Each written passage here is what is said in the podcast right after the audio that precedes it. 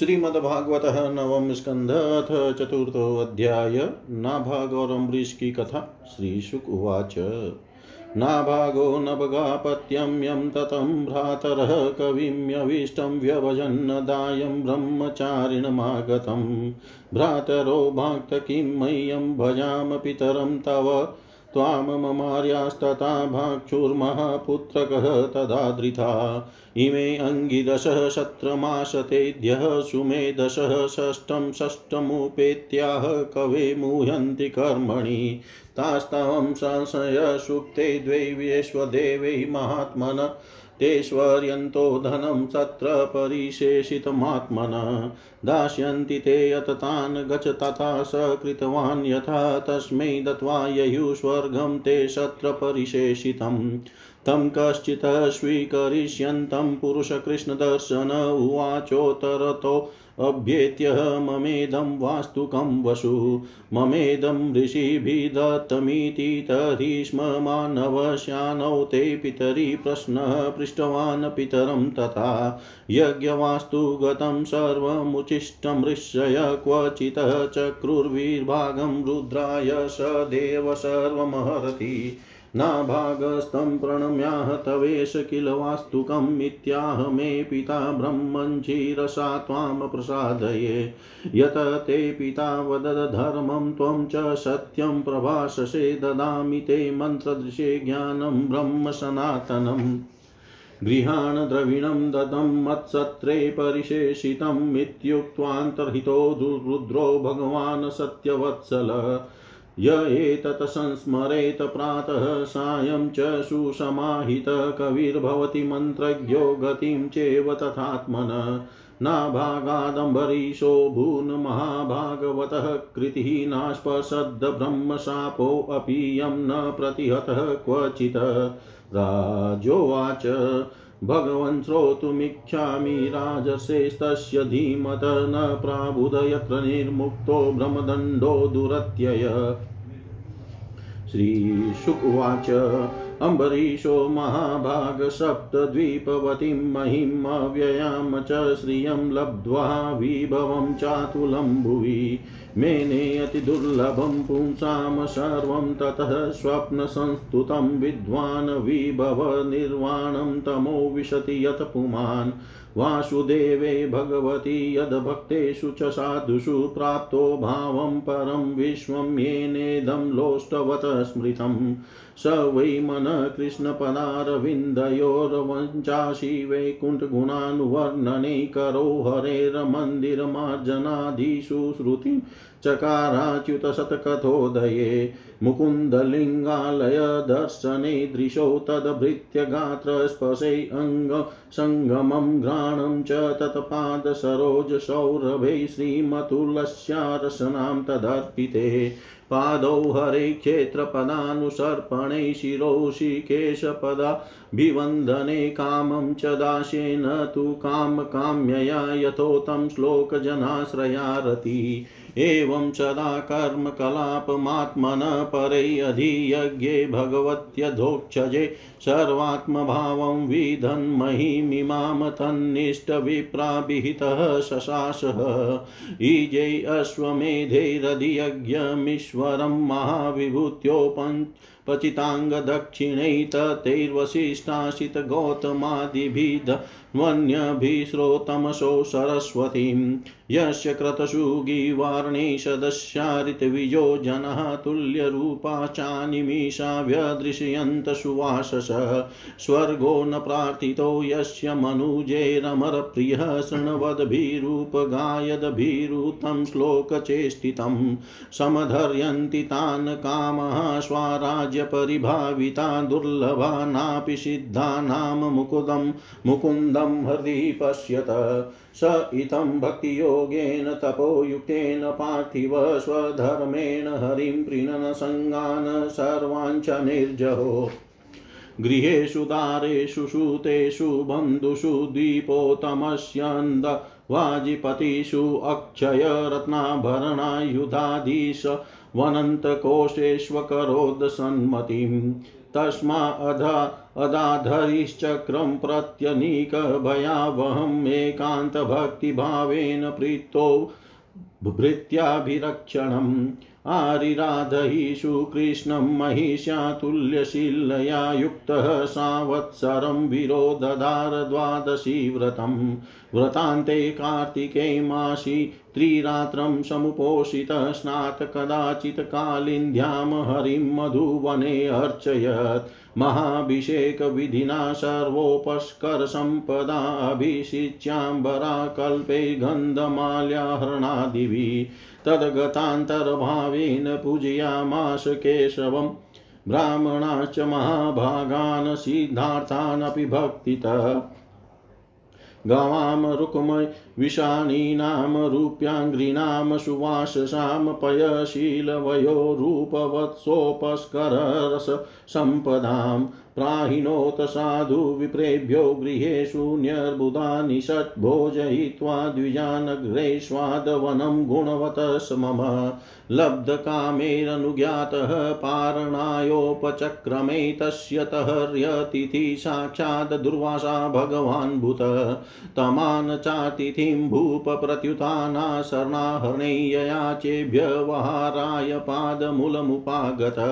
प्रतिनन्द्य स तद्ध्याञ्चः कर्तुमावश्यकं गतः नीममज्जबृहद्ध्यायन् कालिन्दीसलिले शुभे मुहूर्तार्धावशिष्टायां द्वादश्यां पारणं प्रति चिन्तयामास धर्मज्ञो द्विजेस्तधर्मसङ्कटे ब्राह्मणातिक्रमे दोषो द्वादश्यां यदपारणे यत् कृत्वा साधु मे भूयादधर्मो वा न माँ स्पृशेत् अम्बसा केवलेनाथ करिष्ये व्रतपारणं पाप्राहुरभक्षणं विप्रा याशितं नाशितं च तत इत्यपः प्राश्यः राजसि चिन्तयन् मनसाच्युतं प्रत्यचष्टकुरु श्रेष्ठद्विजागमनमेव स दुर्वासा यमुनाकुलात् कृतावश्य आगत राज्ञाभिनन्दितस्तस्य बुबुधे चेष्टितं धिया।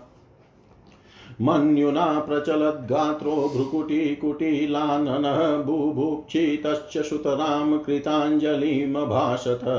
अहो अस्य नृशंसस्य श्रियोन्मतस्य पश्यतः धर्मव्यतिक्रमं विष्णोर्भक्तस्येषमानिन यो मामतिथिमायातमातिथ्येन निमन्त्रय च अदत्त्वा भुक्तवास्तस्य सध्यस्ते दशये फलम्। एवं ब्रुवाण उत्कृत्य जटामरोषविदीपितः तसा स निर्ममे तस्मै कृत्यां कालानलोपमाम्। तामापतन्तीं ज्वलतीमशीहस्तां पदा भुवं वेपयन्तीं समुद्वीक्षय न चचालपदा नृप प्रगदिष्टं भृत्यरक्षायां पुरुषेण महात्मना ददाह कृत्यां तां चक्रं क्रुधाहिमिव पावक तदभिवद्रद् वधूद्वीक्षय स्वप्रयासं च निष्फलं दुर्वासाधु ध्रुवे भीतो दीक्षु प्राणपरीप्सया। तमन्वधावद भगवद्रथाङ्गं दावाग्निरुद दूतशिखो यथा हिं तथानुशक्तं मुनिरीक्षमाणो गुहां विवीक्षु प्रससारमेरो। दिशो नभक्षमा विवरान् समुद्रान्, लोकान् सम्पालास्त्रिदिवं गतः स यतो यतो धावति, तत्र तत्र सुदर्शनं, दुष्प्रसहं ददश अलब्धनाथः स यदा कुतश्चित् सन्त्रस्तचितो अर्णमेषमाण, देवं विरिञ्चं समगादविधातस्त्रायात्म, यो नेजिततेजसा माँ ब्रह्मोवाच।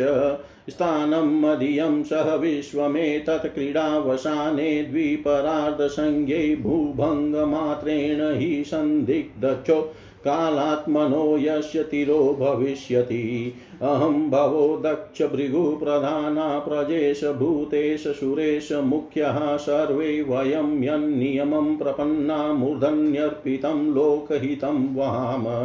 प्रत्याख्यातो विरिञ्चेन विष्णुचक्रोपतापितः दुर्वासाः शरणं यातः सर्वं कैलासवासिनम् श्रीरुद्र उवाच वयं न तात प्रभवाम भूम्नि यस्मिन् परे अन्य अप्यजीवकोशा भवन्ति कालेन भवन्ति दृशा सहस्रशो यत्र वयं भ्रमाम। अहं सनत्कुमारश्च नारदो भगवान्नज कपिलोपान्तरथमो देवलो धर्म आशुरी। मरीचि प्रमुखाश्चान्ये सिदेशाः पारदर्शना विदाम न वयं सर्वे यन्मायां माययावृता तस्य विश्वेश्वरस्येदं शस्त्रं दुर्विषहं हि न तमेव शरणं याहि हरिस्ते संविधास्यति ततो निराशो दुर्वासः पदं भगवतो। ययो वैकुण्ठाख्यं यदध्यास्ते श्रीनिवास श्रियासः सदह्यमानो जितशस्त्रवग्निना तत्पादमूले पतितः सवे पथु आहाच्युतानन्दसदीप्सितः प्रभो कृतागसं मावहि विश्वभावन्।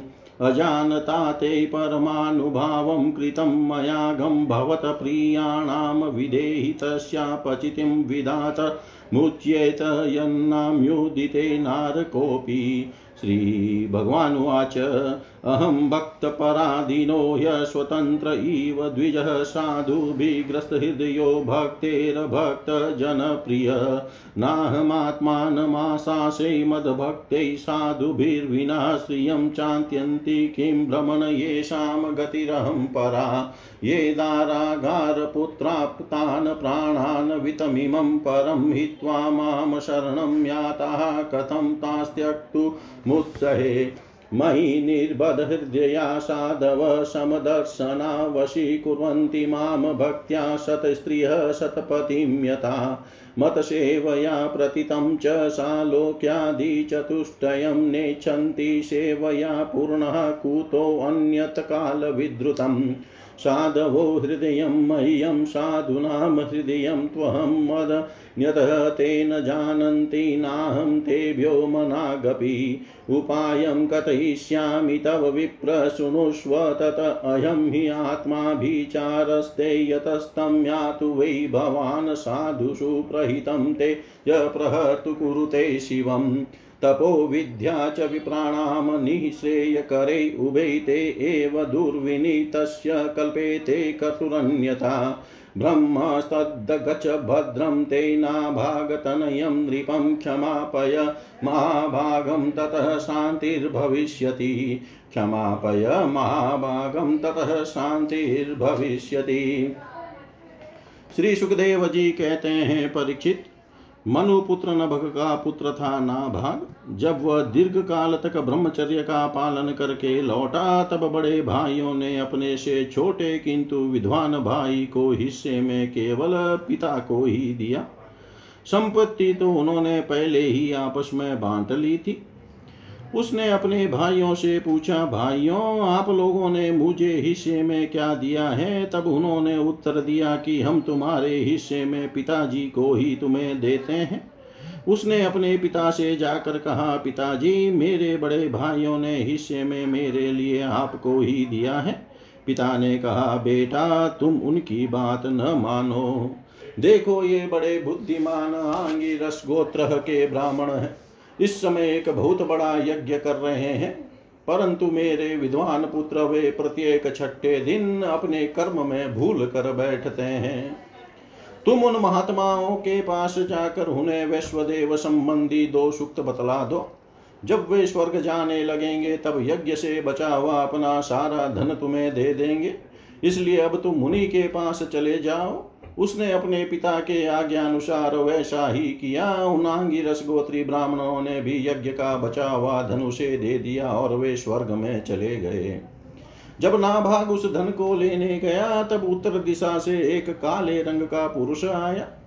उसने कहा, इस यज्ञ भूमि में जो कुछ बचा हुआ है, वह सब धन मेरा है। नाभाग ने कहा, ऋषियों ने यह धन मुझे दिया है, इसलिए मेरा है। इस पर उस पुरुष ने कहा, हमारे विवाद के विषय में तुम्हारे पिता से ही प्रश्न किया जाए। तब नाभाग ने जाकर पिता से पूछा। पिता ने कहा, एक बार दक्ष प्रजापति के यज्ञ में ऋषि लोग यह निश्चय कर चुके हैं कि यज्ञ भूमि में जो कुछ बच रहता है, वह सब रुद्र देव का हिस्सा है, इसलिए वह धन तो महादेव जी को ही मिलना चाहिए। नाभाग ने जाकर उन काले रंग के पुरुष रुद्र भगवान को प्रणाम किया और कहा कि प्रभो, यज्ञ भूमि की सभी वस्तुएँ आपकी है, मेरे पिता ने ऐसा ही कहा है। भगवान मुझसे अपराध हुआ, मैं सिर झुकाकर आपसे क्षमा माँगता हूँ। तब भगवान रुद्र ने कहा, तुम्हारे पिता ने धर्म के अनुकूल निर्णय दिया है और तुमने भी मुझसे सत्य ही कहा है। तुम वेदों का अर्थ तो पहले से ही जानते हो, अब मैं तुम्हें सनातन ब्रह्म तत्व का ज्ञान देता हूँ। या यज्ञ में बचा हुआ मेरा जो अंश है यह धन भी मैं तुम्हें ही देता हूँ। तुम इसे स्वीकार करो। इतना कहकर सत्य प्रेमी भगवान रुद्र अंतर्धान हो गए। जो मनुष्य प्रातः और सायंकाल एकाग्र चित्त से इस आख्यान का स्मरण करता है वह प्रतिभाशाली एवं वेदज्ञ तो होता ही है साथ ही अपने स्वरूप को भी जान लेता है। नाभाग के पुत्र हुए अम्बरीश वे भगवान के बड़े प्रेमी एवं उदार धर्मात्मा थे जो ब्रह्मशाप कभी रो, कहीं रोका नहीं जा सका वह भी अम्बरीश का स्पर्श न कर सका। राजा परीक्षित ने पूछा, भगवान, मैं परम ज्ञानी राजसी अम्बरीश का चरित्र सुनना चाहता हूँ ब्राह्मण ने क्रोधित होकर उन्हें ऐसा दंड किया, दिया जो किसी प्रकार टाला नहीं जा सकता, परंतु वह भी उनका कुछ न बिगाड़ सका। श्री सुखदेव जी ने कहा परीक्षित अम्बरीश बड़े भाग्यवान थे। पृथ्वी के सातों द्वीप अचल संपत्ति और अतुलनीय ऐश्वर्य उनको प्राप्त था। यद्यपि ये सब साधारण मनुष्यों के लिए अत्यंत दुर्लभ वस्तुएँ हैं, फिर भी वे इन्हें स्वप्न तुल्य समझते हैं। क्योंकि वे जानते थे कि जिस धन वैभव के लोभ में पड़कर मनुष्य घोर नरक में जाता है, वह केवल चार दिन की चांदनी है। उसका दीपक तो बुझा बुझाया है। भगवान श्री कृष्ण में और उनके प्रेमी साधुओं में उनका परम प्रेम था। उस प्रेम के प्राप्त हो जाने पर तो यह सारा विश्व और इसकी समस्त संपत्तियाँ मिट्टी के ढेले के समान जान पड़ती हैं उन्होंने अपने मन को श्री कृष्ण चंद्र के चरणारविंद युगल में, वाणी को भगवत गुणानुवर्णन में, हाथों को श्री हरि मंदिर के मार्जन सेचन में, और अपने कानों को भगवान अच्युत की मंगलमयी कथा के श्रवण में लगा रखा था। उन्होंने अपने नेत्र मुकुंद मूर्ति एवं मंदिरों के दर्शनों में अंग संग भगवत भक्तों के शरीर स्पर्श में नासिका उनके चरण कमलों पर चढ़ी श्रीमती तुलसी के दिव्य गंध में और रसना जीव्या को भगवान के प्रति अर्पित नैवेद्य प्रसाद में संलग्न कर दिया था। अम्बरीश के पैर भगवान के क्षेत्र आदि की पैदल यात्रा करने में ही लगे रहते और वो सिर से भगवान श्री कृष्ण के चरण कमलों की वंदना किया करते। राजा अम्बरीश ने माला, चंदन आदि भोग सामग्री को भगवान की सेवा में समर्पित कर दिया था। भोगने की इच्छा से नहीं, बल्कि इसलिए कि इससे वह भगवत प्रेम प्राप्त हो, जो पवित्र कीर्ति भगवान के निज जनों में ही निवास करता है। इस प्रकार उन्होंने अपने सारे कर्म यज्ञ पुरुष इंद्रियातीत भगवान के प्रति उन्हें सर्वात्मा एवं सर्वस्वरूप समझकर समर्पित कर दिए थे और भगवत भक्त ब्राह्मणों की आज्ञा के अनुसार वे इस पृथ्वी का शासन करते थे। उन्होंने धन्व नाम के निर्जल देश में सरस्वती नदी के प्रवाह के सामने वशिष्ठ असित गौतम आदि भिन्न भिन्न आचार्यों द्वारा महान ऐश्वर्य के कारण सर्वांग परिपूर्ण तथा बड़ी बड़ी दक्षिण, दक्षिणा वाले अनेकों अश्वमेध यज्ञ करके यज्ञाधिपति भगवान की आराधना की थी। उनके यज्ञों में देवताओं के साथ जब सदस्य और ऋत्विज बैठ जाते थे तब उनकी पलकें नहीं पड़ती थी और वे अपने सुंदर वस्त्र और वैसे ही रूप के कारण देवताओं के समान दिखाई पड़ते थे। उनकी प्रजा महात्माओं के द्वारा गाए हुए भगवान के उत्तम चरित्रों का किसी समय बड़े प्रेम से श्रवण करती और किसी समय उनका गान करती। इस प्रकार उनके राज्य के मनुष्य देवताओं के अत्यंत प्यारे स्वर्ग की भी इच्छा नहीं करते। वे अपने हृदय में अनंत प्रेम का दान करने वाले श्री हरि का नित्य निरंतर दर्शन करते रहते थे। इसलिए उन लोगों को वह भोग सामग्री भी हर्षित नहीं कर पाती थी, जो बड़े बड़े सिद्धों को भी दुर्लभ है। वे वस्तुएँ अनेक आत्म उनके, वे वस्तुएँ उनके आत्मानंद के सामने अत्यंत तुच्छ और तिरस्कृत थी। राजा अम्बरीश इस प्रकार तपस्या से युक्त भक्ति योग और प्रजापालन रूप स्वधर्म के द्वारा भगवान को प्रसन्न करने लगे और धीरे धीरे उन्होंने सब प्रकार की आसक्तियों का परित्याग कर दिया। घर स्त्री पुत्र भाई बंधु बड़े बड़े हाथी रथ घोड़े एवं पैदलों की चतुरंगिनी सेना अक्षय रत्न आभूषण और आयुध आदि समस्त वस्तुओं तथा कभी समाप्त न होने वाले कोषों के संबंध में उनका ऐसा दृढ़ निश्चय था कि वे सब के सब असत्य हैं। उनकी अनन्य प्रेममयी भक्ति से प्रसन्न होकर भगवान ने उनकी रक्षा के लिए सुदर्शन चक्र को नियुक्त कर दिया था, जो विरोधियों को भयभीत करने वाला एवं भगवत भक्तों की रक्षा करने वाला है। राजा अम्बरीश की पत्नी भी उन्हीं के समान धर्मशील संसार से विरक्त एवं भक्ति परायण थी। एक बार उन्होंने अपनी पत्नी के साथ भगवान श्री कृष्ण की आराधना करने के लिए एक वर्ष तक द्वादशी प्रधान एकादशी व्रत करने का नियम ग्रहण किया। व्रत की समाप्ति होने पर कार्तिक महीने में उन्होंने तीन रात का उपवास किया और एक दिन यमुना जी में स्नान करके मधुवन में भगवान श्री कृष्ण की पूजा की। उन्होंने महाभिषेक की विधि से सब प्रकार की सामग्री और संपत्ति द्वारा भगवान का अभिषेक किया और हृदय से तन्मय होकर वस्त्र आभूषण, चंदन माला एवं अर्घ्य आदि के द्वारा उनकी पूजा की। यद्यपि महाभाग्यवान ब्राह्मणों को इस पूजा की कोई आवश्यकता नहीं थी, स्वयं ही उन्हें सारी कामनाएँ पूर्ण हो चुकी थी। स्वयं ही उनकी सारी कामनाएँ पूर्ण हो चुकी थी। वे सिद्ध थे। तथापि राजा अम्बरीश ने भक्तिभाव से उनका पूजन किया। तत्पश्चात पहले ब्राह्मणों को स्वादिष्ट और अत्यंत गुणकारी भोजन कराकर उन लोगों के घर साठ करोड़ गौवें सुसज्जित करके भेज दी। उन गौवों के सिंह स्वर्ण से और खुद चांदी से मड़े हुए थे। सुंदर सुंदर वस्त्र उन्हें उड़ा दिए गए थे। वे गौएँ बड़ी सुशील, छोटी अवस्था की देखने में सुंदर बछड़े वाली और खूब दूध देने वाली थी। उनके साथ धोने की उपयुक्त सामग्री भी उन्होंने भिजवा दी। जब ब्राह्मणों को सब कुछ मिल चुका, तब राजा ने उन लोगों से आज्ञा लेकर व्रत का पारण करने की तैयारी की। उसी समय साप और वरदान देने में समर्थ स्वयं दुर्वासा जी भी उनके यहाँ अतिथि के रूप में पधारे। राजा अम्बरीश उन्हें देखते ही उठकर खड़े हो गए, आसन देकर बैठाया और विविध सामग्रियों से अतिथि के रूप में आए हुए दुर्वासा दुर्वासा जी की पूजा की। उनके चरणों में प्रणाम करके अम्बरीश ने भोजन के लिए प्रार्थना की। दुर्वासा जी ने अम्बरीश की प्रार्थना स्वीकार कर ली और इसके बाद आवश्यक कर्मों से निवृत्त होने के लिए वे नदी तट पर चले गए। वे ब्रह्म का ध्यान करते हुए यमुना के पवित्र जल में स्नान करने लगे। इधर द्वादशी केवल घड़ी भर शेष रह गई थी। धर्मज्ञ अम्बरीश ने धर्म संकट में पड़कर ब्राह्मणों के साथ परामर्श किया। उन्होंने कहा, ब्राह्मण देवताओं ब्राह्मण को बिना भोजन कराए स्वयं खा लेना और द्वादशी रहते पारण न करना दोनों ही दोष है। इसलिए इस समय जैसा करने से मेरी भलाई हो और मुझे पाप न लगे, ऐसा काम करना चाहिए। तब ब्राह्मणों के साथ विचार करके उन्होंने कहा, ब्राह्मणों, श्रुतियों में ऐसा कहा गया है कि जल पी लेना, भोजन करना भी है, नहीं भी करना है। इसलिए इस समय केवल जल से पारण किए लेता हूँ।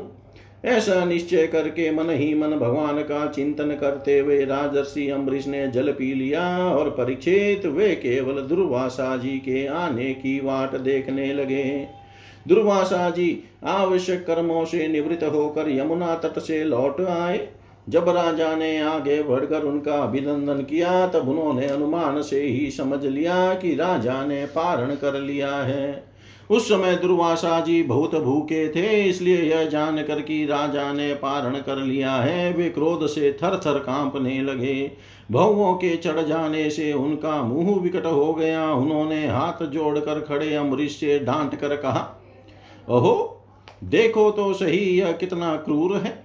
यह धन के मद में मतवाला हो रहा है। भगवान की भक्ति तो इसे छू तक नहीं गई और यह अपने को बड़ा समर्थ मानता है। आज इसने धर्म का उल्लंघन करके बड़ा अन्याय किया है।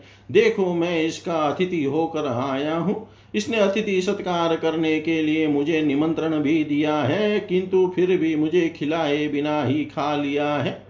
अच्छा देख तुझे अभी इसका फल चखाता हूँ। यो कहते कहते वे क्रोध से जल उठे। उन्होंने अपनी एक जटा उखाड़ी और उससे अम्बरीश को मार डालने के लिए एक कृत्या उत्पन्न की। वह प्रलय काल की आग के समान धक रही थी। वह आग के समान जलती हुई हाथ में तलवार लेकर राजा अम्बरीश पर टूट पड़ी। उस समय उसके पैरों की धमक से पृथ्वी काँप रही थी। परंतु राजा अम्बरीश उसे देख कर उससे तनिक भी विचलित नहीं हुए। वे एक पग भी नहीं हटे, ज्यो के त्यों खड़े रहे। परम पुरुष परमात्मा ने अपने सेवक की रक्षा के लिए पहले से ही सुदर्शन चक्र को नियुक्त कर रखा था। जैसे आग क्रोध से गुर्राते हुए सांप को भस्म कर देती है। वैसे ही चक्र ने दुर्वासा जी की कृत्या को जलाकर राख का ढेर बना, ढेर कर दिया। जब दुर्वासा जी ने देखा कि मेरी बनाई हुई कृत्या तो जल रही है और चक्र मेरी और आ रहा है, तब वे भयभीत तो हो अपने प्राण बचाने के लिए जी छोड़कर एकाएक भाग निकले। जैसे ऊँची ऊँची लपटों वाला धावा नल सांप के पीछे दौड़ता है, वैसे ही भगवान का चक्र उनके पीछे पीछे दौड़ने लगा।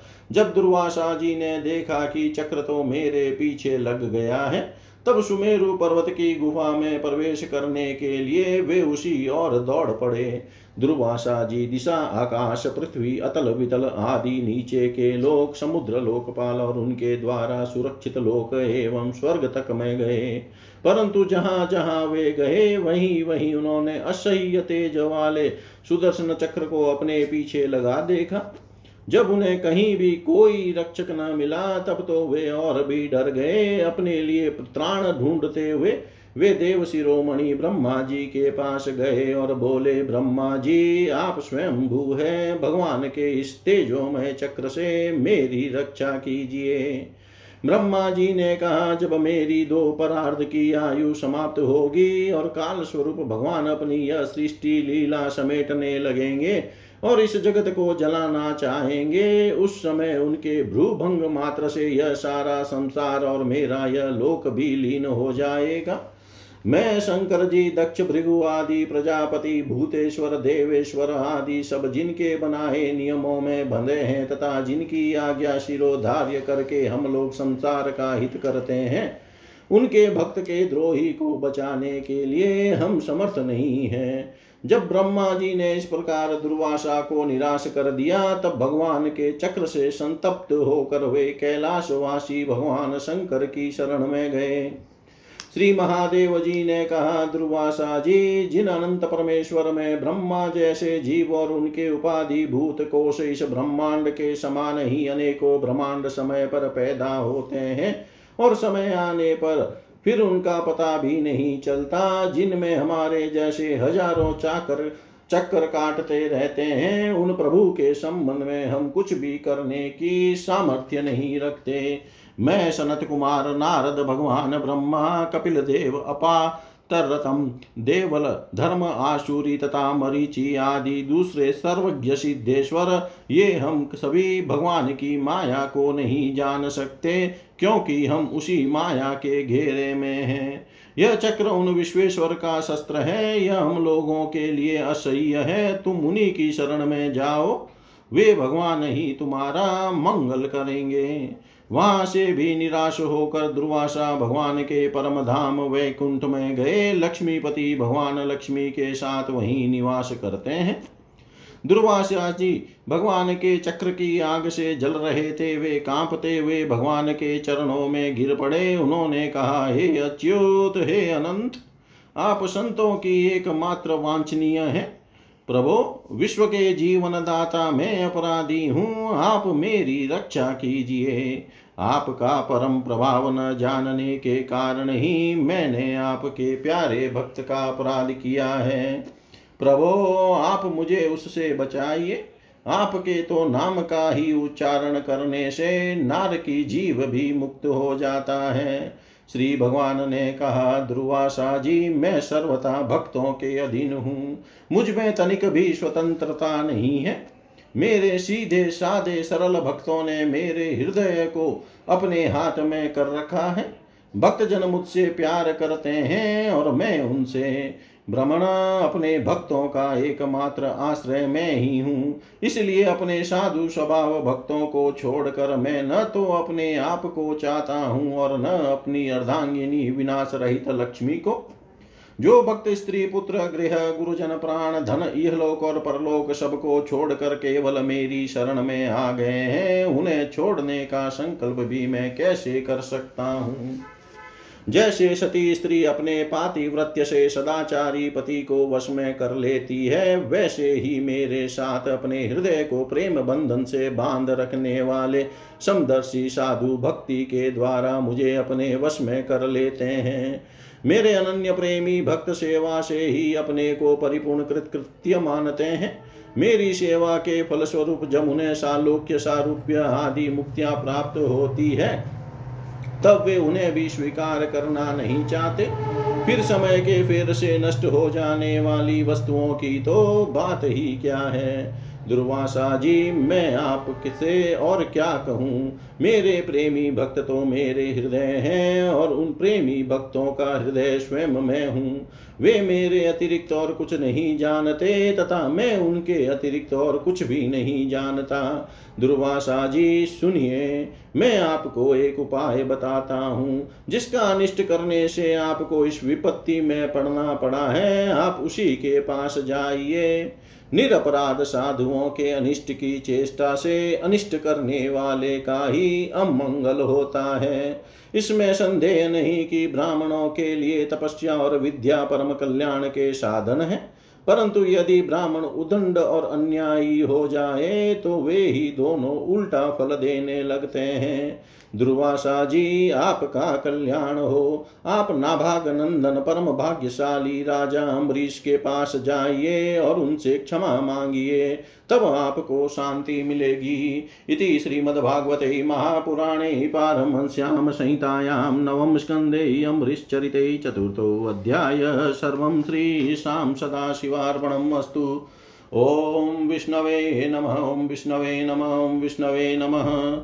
श्रीमद्भागवत नवम स्कंध अतः पंचमो अध्याय ध्रुवासा जी की दुख निवृत्ति। श्री शुकुवाच एवं भगवतादिष्टो दुर्वासा चक्रतापितः अम्बृशमुपावृत्य तत्पादो दुःखितोऽग्रहीत् तस्य शोध्यं मनं वीक्षय पादस्पर्शविल्लज्जितः स्नावितः तद रेरस्त्रं कृपया पीडितो वृषम् अम्बृश उवाच। त्वम् अग्निर्भगवान् सूर्यस्त्वं सोमो ज्योतिषां पतिः त्वम् आपस्त्वं क्षितिर्व्योमं वायुर्मात्रेन्द्रियाणि च।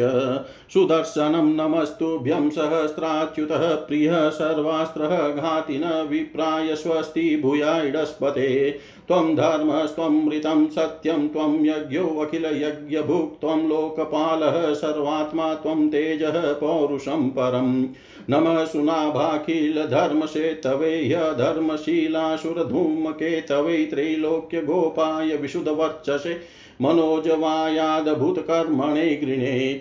त्वतेजसा धर्ममयेन संहृतं तमः प्रकाशश्च धृतो महात्मनां दुरत्ययस्ते महिमा गिरां पते त्वद्रूपमेतत् सदसतः परावरम् यदा विसृष्टत्वमनञ्जनेन वै बलं प्रविष्टो जितदेत्यदानवं बाहुदरोर्वङ्घ्रि शिरोधराणि वृक्नन् जस्रं प्रधने विराजसे। स त्वं जगत्त्राणाखलप्रहाणये निरूपितः सर्वसहो गदावृता विप्रश्य चास्मत्कुलदेवहेतवे विदेहि भद्रं तदनुग्रहो हि न यद्यस्ति दत्तमिष्टं वा स्वधर्मो वा कुलं नो विप्रदेवं चेदधीजो भवतु विज्वर। यदि नो भगवान् प्रीत एकः सर्वगुणाश्रय सर्वभूतात्मभावेन द्विजो भवतु विज्वर। श्रीशुकुवाच। इति संस्तुवतो राज्ञो विष्णुचक्रं सुदर्शनम् आशाम्यतः सर्वतो विप्रं प्रह प्रदहदः राजयाञ्चया स मुक्तोऽस्त्राग्निः तापेन ध्रुवाशा स्वस्तिमास्ततः प्रशंसः तमुविंस युञ्ज जान परमाशिष ध्रुवासा उवाच, अहो अनन्तदासानां महत्त्वं दृष्टमध्य मे कृतागशोऽपि यद् राजन्मङ्गलानि समीहसे। दुष्कर को नु साधूनां दुस्त्यजो वा महात्मनां यही सङ्गृहीतो भगवान् सात्वतां मृषभो हरि, यन्नाम श्रुतिमात्रेण पुमान् भवति निर्मल, तस्य तीर्थपद किं वा दासानां वशिष्यते राजनुगृहीतोऽहं त्वयाति करुणात्मना मदघं पृष्ठतः कृत्वा प्राणायनमे अभिरक्षिता। राजा तं कृताहार प्रत्यागमनकाङ्क्षया चरणाभूपसङ्गृह्य प्रसाद्य समभोजयत्। शोषित्वा धृतः मानितमातिथ्यं सार्वकामिकं तृप्तात्मा नृपतिं प्राह भुज्यतामिति सादरम् प्रीत्योऽस्म्यनुगृहीतोऽस्मि तव भागवतस्य वै दर्शनस्पर्शनालापेरातिथ्येनात्ममेधसा कर्मावदात मे तत ते गायन्ति श्वः स्त्रियो मुहुः कीर्तिं परं पुण्यां च कीर्तयिष्यति भूरियम्। श्रीशुकुवाच एवं सङ्कीर्तय राजानं दुर्वासा परितोषित। ययो विहाय सामन्त्रय ब्रह्मलोकमहेतुकम्। संवत्सरोत्यगात् तावद् गतः मुनिस्तदर्शनाकाङ्क्षो राजा भक्षो बभूवः। गते च दुर्वासशीशोऽम्बरीशो द्विजोपयोगाति पवित्रमाहरतः ऋषेर्विमोक्षं व्यसनं च बुदध्वा मेनेष्ववीर्यं च परानुभावम्।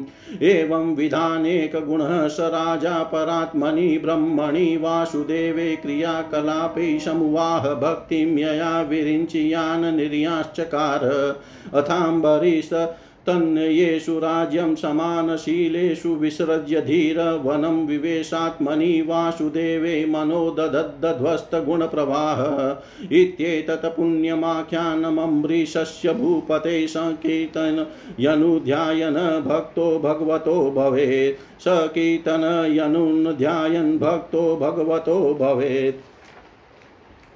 श्री सुखदेव जी कहते हैं, परीक्षित, जब भगवान ने इस प्रकार आज्ञा दी, तब सुदर्शन चक्र की ज्वाला से जलते हुए दुर्वासा लौट कर राजा अम्बरीश के पास आए और उन्होंने अत्यंत दुखी होकर राजा के पैर पकड़ लिए। दुर्वासा जी दुर्वासा जी की यह चेष्टा देख कर उनके चरण पकड़ने से लज्जित होकर राजा अम्बरीश भगवान के चक्र की स्तुति करने लगे। उस समय उनका हृदय दयावश अत्यंत पीड़ित हो रहा था।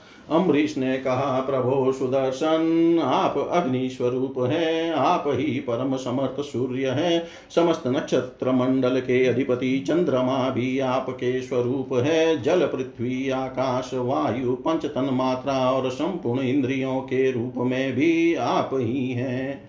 भगवान के प्यारे हज़ार दांत वाले चक्रदेव, मैं आपको नमस्कार करता हूँ। समस्त अस्त्र शस्त्रों को नष्ट कर देने वाले एवं पृथ्वी के रक्षक, आप इस ब्राह्मण की रक्षा कीजिए। आप ही धर्म है, मधुर एवं सत्यवाणी है। आप ही समस्त यज्ञों के अधिपति और स्वयं यज्ञ भी हैं। आप समस्त लोकों के रक्षक एवं सर्वलोक स्वरूप भी हैं। आप परम पुरुष परमात्मा के श्रेष्ठ तेज हैं। सुनाब, आप समस्त धर्मों की मर्यादा के रक्षक हैं। अधर्म का आचरण करने वाले असुरों को भस्म करने के लिए आप साक्षात अग्नि हैं। आप ही तीनों लोकों के रक्षक एवं विशुद्ध तेजोमय हैं। आपकी गति मन के वेग के समान है और आपके कर्म अद्भुत हैं। मैं आपको नमस्कार करता हूँ, आपकी स्तुति करता हूँ। वेदवाणी के अधीश्वर, आपके धर्ममय तेज से अंधकार का नाश होता है और सूर्य आदि महापुरुषों के प्रकाश की रक्षा होती है। आपकी महिमा का पार पाना अत्यंत कठिन है। ऊँचे, नीचे और छोटे बड़े के भेदभाव से युक्त यह समस्त कार्य कारणात्मक संसार आपका ही स्वरूप है। सुदर्शन चक्र आप पर कोई विजय नहीं प्राप्त कर सकता। जिस समय निरंजन भगवान आपको चलाते हैं और आप दैत्य एवं दानवों की सेना में प्रवेश करते हैं, उस समय युद्ध भूमि में उनकी भुजा, उदर जंगा चरण और गर्दन आदि निरंतर काटते हुए आप अत्यंत शोभायमान होते हैं। विश्व के रक्षक आप रणभूमि में सबका प्रहार सह लेते हैं। आपका कोई कुछ नहीं बिगाड़ सकता। गदाधारी भगवान ने दुष्टों के नाश के लिए ही आपको नियुक्त किया है। आप कृपा करके हमारे कुल के भाग्योदय के लिए दुर्वासा जी का कल्याण कीजिए। हमारे ऊपर यह आपका महान अनुग्रह होगा। यदि मैंने कुछ भी दान किया हो, यज्ञ किया हो, अथवा अपने धर्म का पालन किया हो यदि हमारे वंश के लोग ब्राह्मणों को ही अपना आराध्य देव समझते रहे हो तो दुर्वासा जी की जलन मिट जाए। भगवान समस्त गुणों के एकमात्र आश्रय हैं। यदि मैंने समस्त प्राणियों के आत्मा के रूप में उन्हें देखा हो और वे मुझ पर प्रसन्न हो तो दुर्वासा जी के हृदय की सारी जलन मिट जाए। श्री सुखदेव जी कहते हैं जब राजा अम्बरीश ने दुर्वासा जी को सब ओर से जलाने वाले भगवान के सुदर्शन चक्र की इस प्रकार स्तुति की, तब उनकी प्रार्थना से चक्र शांत हो गया। जब दुर्वासा चक्र की आग से मुक्त हो गए और उनका चित स्वस्थ हो गया, तब वे राजा अम्बरीश को अनेकानेक उत्तम आशीर्वाद देते हुए उनकी प्रशंसा करने लगे। दुर्वासा जी ने कहा, धन्य है, आज मैंने भगवान के प्रेमी भक्तों का महत्व देखा। राजन मैंने आपका अपराध किया, फिर भी आप मेरे लिए मंगल कामना ही कर रहे हैं। जिन्होंने भक्त वत्सल भगवान श्री हरि के चरण कमलों को दृढ़ प्रेम भाव से पकड़ लिया है, उन साधु पुरुषों के लिए कौन सा कार्य कठिन है? जिनका हृदय उदार है, वे महात्मा भला किस वस्तु का परित्याग नहीं कर सकते? जिनके मंगलमय नामों के श्रवण मात्र से जीव निर्मल हो जाता है, उन्हीं तीर्थपाद भगवान के चरण कमलों के जो दास हैं, उनके लिए कौन सा कर्तव्य शेष रह जाता है? महाराज अम्बरीश आपका हृदय करुणा भाव से परिपूर्ण है। आपने मेरे ऊपर महान अनुग्रह किया। ओहो आपने मेरे अपराध को भुलाकर मेरे प्राणों की रक्षा की है। परीक्षित, जब से दुर्वासा जी भागे थे, तब से अब तक राजा अम्बरीश ने भोजन नहीं किया था। वे उनके लौटने की बाट देख रहे थे। अब उन्होंने दुर्वासा जी के चरण पकड़ लिए और उन्हें प्रसन्न करके विधि पूर्वक भोजन कराया। राजा अम्बरीश बड़े आदर से अतिथि के योग्य सब प्रकार की भोजन सामग्री ले आए। दुर्वासा जी भोजन करके तृप्त हो गए। अब उन्होंने आदर से कहा, राजन, अब आप भी भोजन कीजिए। अम्बरीश आप भगवान के परम प्रेमी भक्त हैं। आपके दर्शन, स्पर्श, बातचीत और मन को भगवान की ओर प्रवृत्त करने वाले आतिथ्य से मैं अत्यंत प्रसन्न और अनुग्रहित हुआ हूँ। स्वर्ग की देवांगनाएँ बार बार आपके इस उज्जवल चरित्र का गान करेगी। यह पृथ्वी भी आपकी परम पुण्यमयी कीर्ति का संकीर्तन करती रहेगी। सुश्री सुखदेव जी कहते हैं, दुर्वासा जी ने बहुत ही संतुष्ट होकर राजा अम्बरीश के गुणों की प्रशंसा की और उसके बाद उस, उनसे अनुमति लेकर आकाश मार्ग से उस ब्रह्मलोक की यात्रा की, जो केवल निष्काम कर्म से ही प्राप्त होता है। परीक्षित जब सुदर्शन चक्र से भयभीत होकर दुर्वासा जी भगे थे, तब से लेकर उनके लौटने तक एक वर्ष का समय बीत गया। इतने दिनों तक राजा अम्बरीश उनके दर्शन की आकांक्षा से केवल जल पी कर ही रहे। जब दुर्वासा जी चले गए, तब उनके भोजन से बचे हुए अत्यंत पवित्र अन्न का उन्होंने भोजन किया। अपने कारण दुर्वासा जी का दुख में पड़ना और फिर अपनी ही प्रार्थना से उनका छूटना, इन दोनों बातों को उन्होंने अपने द्वारा होने पर भी भगवान की महिमा समझा। राजा अमरीश में ऐसे ऐसे अनेकों गुण थे। अपने समस्त कर्मों के द्वारा वे पर ब्रह्म परमात्मा श्री भगवान में भक्ति भाव की अभिवृद्धि करते रहते थे। उस भक्ति के प्रभाव से उन्होंने ब्रह्मलोक तक के समस्त भोगों को नरक के समान समझा। तदनंतर राजा अम्बरीश ने अपने ही समान भक्त पुत्रों पर राज्य का भार छोड़ दिया और स्वयं वे वन में चले गए। वहाँ वे बड़ी धीरता के साथ आत्मस्वरूप भगवान में अपना मन लगाकर गुणों के प्रवाह रूप संसार से मुक्त हो गए।